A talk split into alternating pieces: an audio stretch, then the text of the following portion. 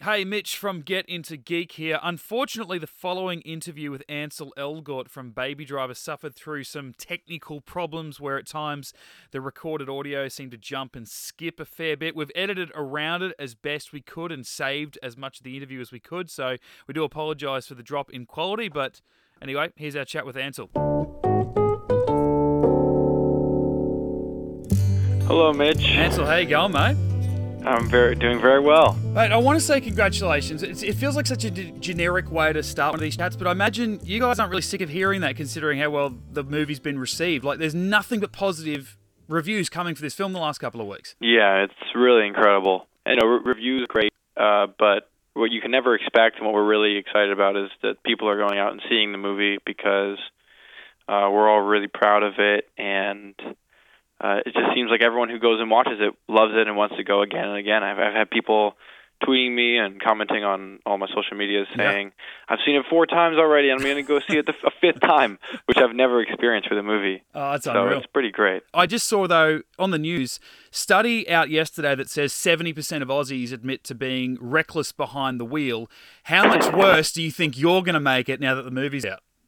well, uh, I hope hopefully I, you know, I'm not responsible for anything that happens, but I, I do think after people see this movie, they, they might get some. Uh, I, I suggest if you really want to, you know, take it out and and uh, and try to spin your car around, you take it to a wet parking lot yeah. with no other cars around, an empty parking lot.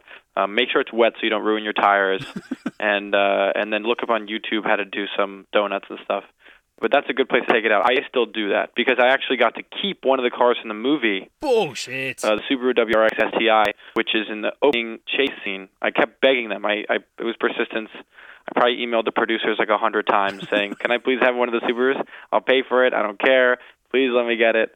Um, and eventually, they, they gave it to me for my birthday. Unbelievable. And, uh, it's the first people... car I ever owned. Oh and, my god, really? Yeah. I drive it around and it's it's like a little go kart. It moves so so quick but I like to take it to like a wet parking lot and and and do all the tricks that I learned. Have you had to sort of temper that down the last two weeks? Because I imagine someone goes and watches Baby Driver, they get back in their car, and then all of a sudden they pull up to a set of traffic lights, and there's Baby in that car from the film, and it just seems like a little bit too too real. Like, and they want do they want to drag race you? Like, I guess the attention you must be receiving the last couple of weeks just must be incredible compared to even even the other big films that you have made.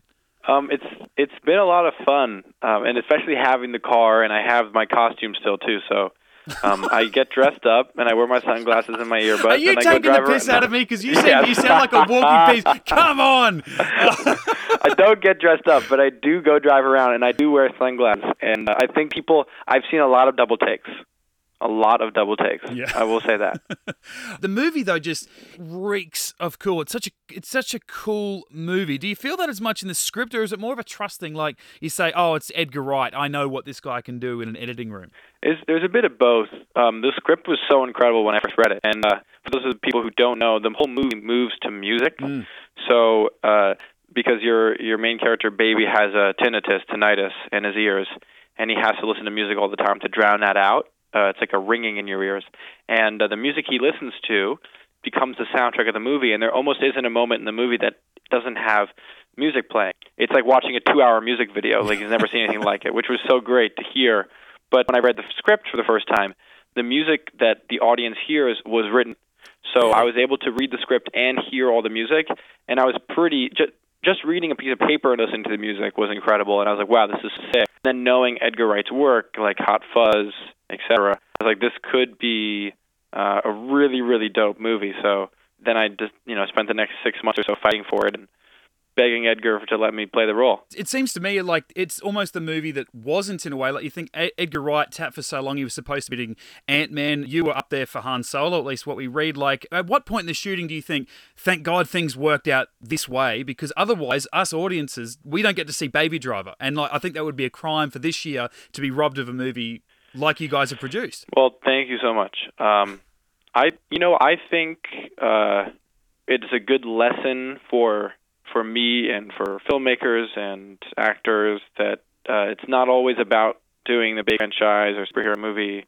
Movies are about stories and uh, original stories, and I think that's another reason why um, audiences are responding so much to this because in this landscape of films, everything is a prequel or a remake or a, a sequel or number five in a series that it's like I just don't care anymore. Yeah. You know, like as an audience member, I hardly I don't go to the film un- uh, the movies unless um, I think the last time I went to the movies really excited was for Get Out.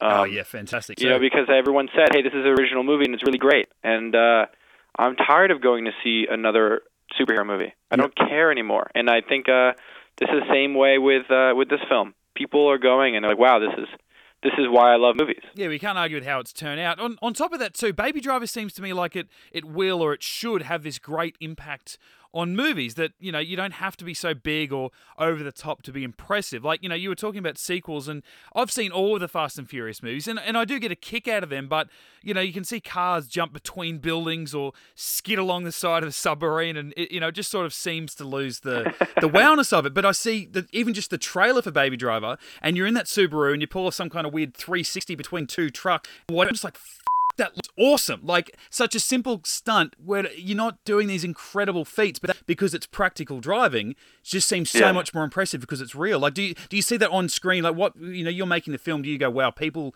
people are going to love this because they're going to be able to feel how real it is? Yeah, it is. Everything is practical in the film. All the car stunts um, actually happened. The no, no driving was sped up. There were we didn't use green screens. Uh, it was all real, and I think you can feel that. Yeah. Uh, and I have you know a lot of people tell me, oh, I don't love action films, but I love this. I don't know why, and I think it's because it feels genuine and it feels unique. GetIntoGeek.com.